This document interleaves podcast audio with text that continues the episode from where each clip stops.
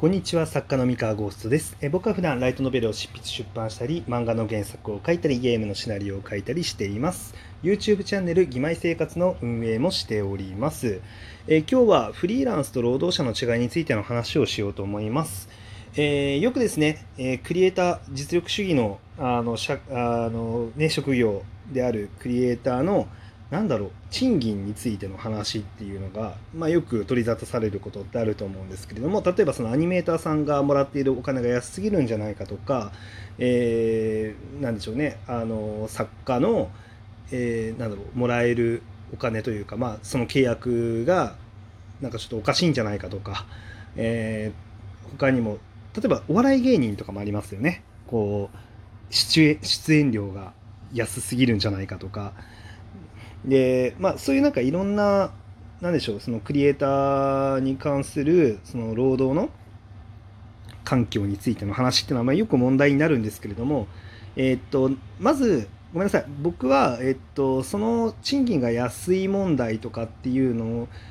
あの状況が、まあ、そのままでいいとか、えー、っとそのままじゃダメだとかなんかそういう何かしらの意見があるとかいう話ではないです。あのただ実際その労働基準法っていうものは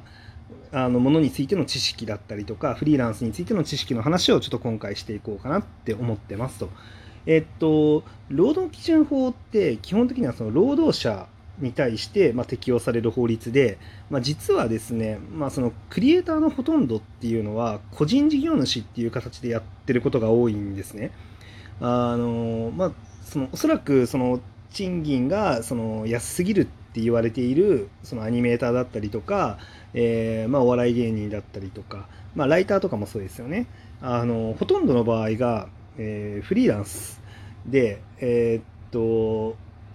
まあ個人事業主としてやっていると。なんで自分の成果物をいくらで買ってもらえるかっていうのは実は本人の交渉次第なんですよ。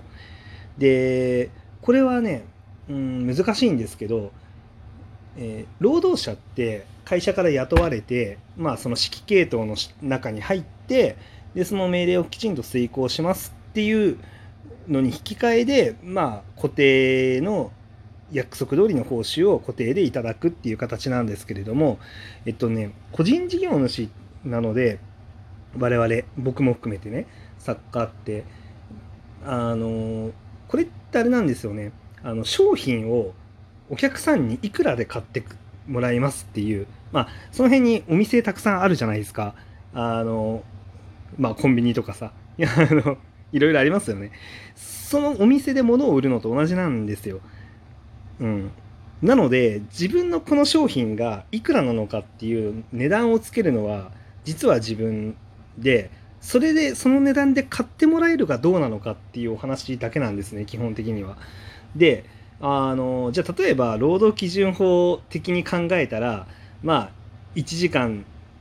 あの働いたら、まあ、最低いくら払わなきゃいけないとかっていうのが、まあ、あると思うんですけどこれ自治体によって違うんだっけな、まあ、ちょっとごめんなさい。あの確か自治体によると思うんですけどまあいくらってあるじゃないですか。じゃあ例えばその1000円払わないといけないとするじゃないですか1時間に。でもちょっと考えてみてほしいんですけどでも世の中に例えばその1時間何かをしてえー、っと1000円っていうサービスだけじゃないですよね。うん、1時間以上かけて作ったものが、まあ、世の中に流通されてて、まあ、500円とかで売ってたりとかすることもあるわけじゃないですか。でそんなってことはですよってことは、まあ、同じなんですよあのその金額で売りますって決めて買いますっていう人がいたら取引が成立するっていうものなので個人事業主ってあのそういう意味では労働者と違うんですよね。なので、まあ、その安くやりますっていうふうになってしまったらもうなんかそれまでそれまでなんですよ。はい、でこれは何だろうな、まあ、変えようと思ったらいろいろそのうん自分自身の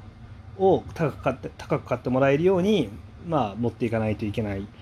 で一応この話って難しいのが、えー、と実際は会社員と同じような指揮系統の下に入っているにもかかわらず、えー、実なんだろうな、えー、個人事業主っていう形にさせられてしまう場合。これは偽装請負って言ってあのアウトなんですよね。アウトな行為なんですよ。であくまでそのなんだろうな取引上対等である場合のみの話なんで。うん。なんでそのこのクリエイターの労働環境だったりとか賃金の話をするときはその労働基準法の話と、えー、下請け法の話とあの偽装請負の話っていうのはそれぞれ切り分けて実は考えなきゃいけないっていう結構難しい問題なんですよね。うん、でなんでもしこれ聞いてる方で、まあ、その将来作家になろうとかクリエイターになろうとか、まあ、実力主義のあの世界で、まあ、生きていこうって思ってる人がいたら、まあ、ちょっとその辺りの法律の勉強とかをしておくとあのおすなんだろう、ね、正しい知識を持って臨めるんで、うん、単純に武器になると思います。はい、で、えー、っとまあ、最近ちょっとツイッターでも何の話題だったかちょっと忘れちゃったんですけど、まあ、なんか軽くなんか作家さんとかクリエイター側からあのクリエイターがその不利な契約を結ばされてることがあるんじゃないかみたいな話でそのクリエイター側から契約書を提示するようなあの仕組みってできないんだろうかみたいな感じのあの話がなんかツイッターで軽く見たんですよ。で見てでまあそうですねそういうのもありなのではって思うんですけどあのただ僕そのほら、えーと、YouTube チャンネルを運営するにあたって、まあ、いろんな会社さんと取引をあのする上で実は僕その契約書とか作ったんですよ。あの弁護士さんにあと相談して、まあ、作ったんですけどめちゃめちゃ大変なんですよね契約書を自分で用意して。自分のひな形で契約書サインお願いしますって言って回るのって結構手間で。でまあある意味ではその大企業側その個人事業主向けにまあその契約書を作ってくれてる側は、まあ、ある意味ではその辺の手間というかコストっていうのを、まあ、使ってくれてるっていう見え方見あの見方も実はできるなって、まあ、自分が契約書を作る側になって思ったんですよね。で一方であの一方で確かにそのクライアントとかあの大きい会社側の作ってくる契約書をそのまま鵜呑みにしちゃうっていうのもやっぱりそのリスクはあるので、まあ、そこはしっかり契約書を読む知識が必要になってくるというかちゃんと契約書を読んであのサインをするっていう癖はちゃんとつけた方がいいとは思います。で、えー、っとそうだなあのまだね時間余裕があるんであの自分でも契約書作るようになってであと契約書を読むことも増えたんですよ。まあ、やっぱりそのいろんなクライアントさんと、ま、やっていくにあたって契約書ちゃんと読もうと、うん、いうふうに決めてで自分自身で結構しっかり見るようになってあの弁護士さんともねあのこの契約書問題ないですかねみたいな話とかをするようになって、えー、この点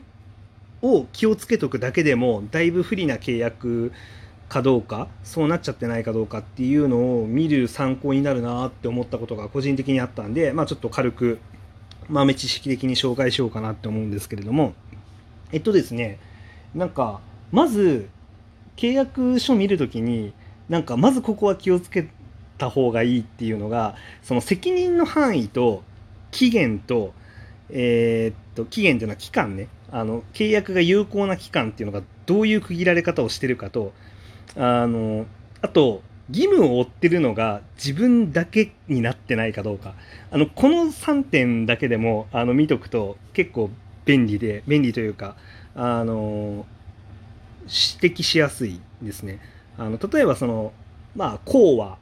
あの、こうおつっていうのが書かれてること、書かれてるんですけど、まあ、あの、こうが自分の名前で、そのおつがその会社の名前だったとするじゃないですか。で、なんか契約書見ていくと、あの、こうはこの負担を負うみたいな感じのことがたくさん書かれてるけど、あ、これ、オツの方ないじゃんみたいな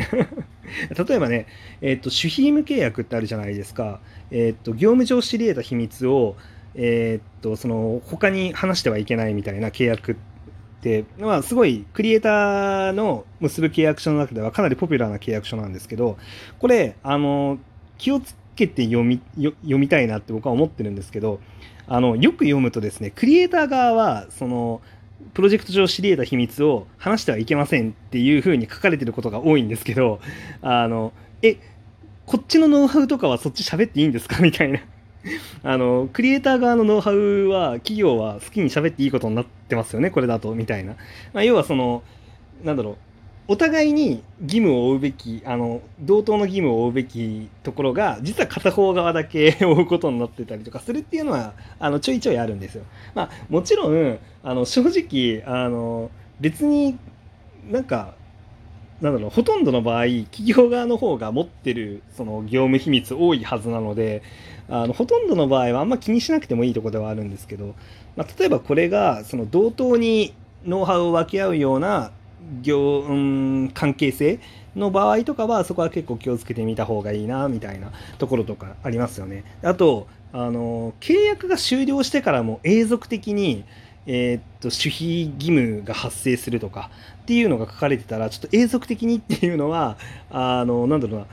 あのちょっと負担が重すぎるというかそこの秘密管理をし続けるっていうのってそれもそれで例えば電子データをあのどどう保存するんだっていうところとかにも関わってくるので、まあ、そういうなんか期限のところも、まあ、例えば常識的に考えてこの契約が終わってから、まあ、3年ぐらいであの、ね、あの執行してもまあ問題ないでしょうっていうとところとかがあれば、まあ、その期限をまあ切ってもらうとか、まあ、なんかそういうところが見えます。そうなんでであとまあその賠償責任の範囲がどこまでになってるかとか、まあ、その辺りだけでもあの見とくとあの不利な契約結ばれづらいかなとは思います。まあもちろんね隅から隅までちゃんと目を皿にして読んだ方がいいとは思います。うん、ただ個人的にはそこが結構分かりにくいけどあの大事なとこだなっていうふうに思いました。っていうまあ実体験 まあフリーランスとねあの従業員の労働者のあの違いの話でございました。はい、今日の話は以上です。皆さんおやすみなさい。バイバイ。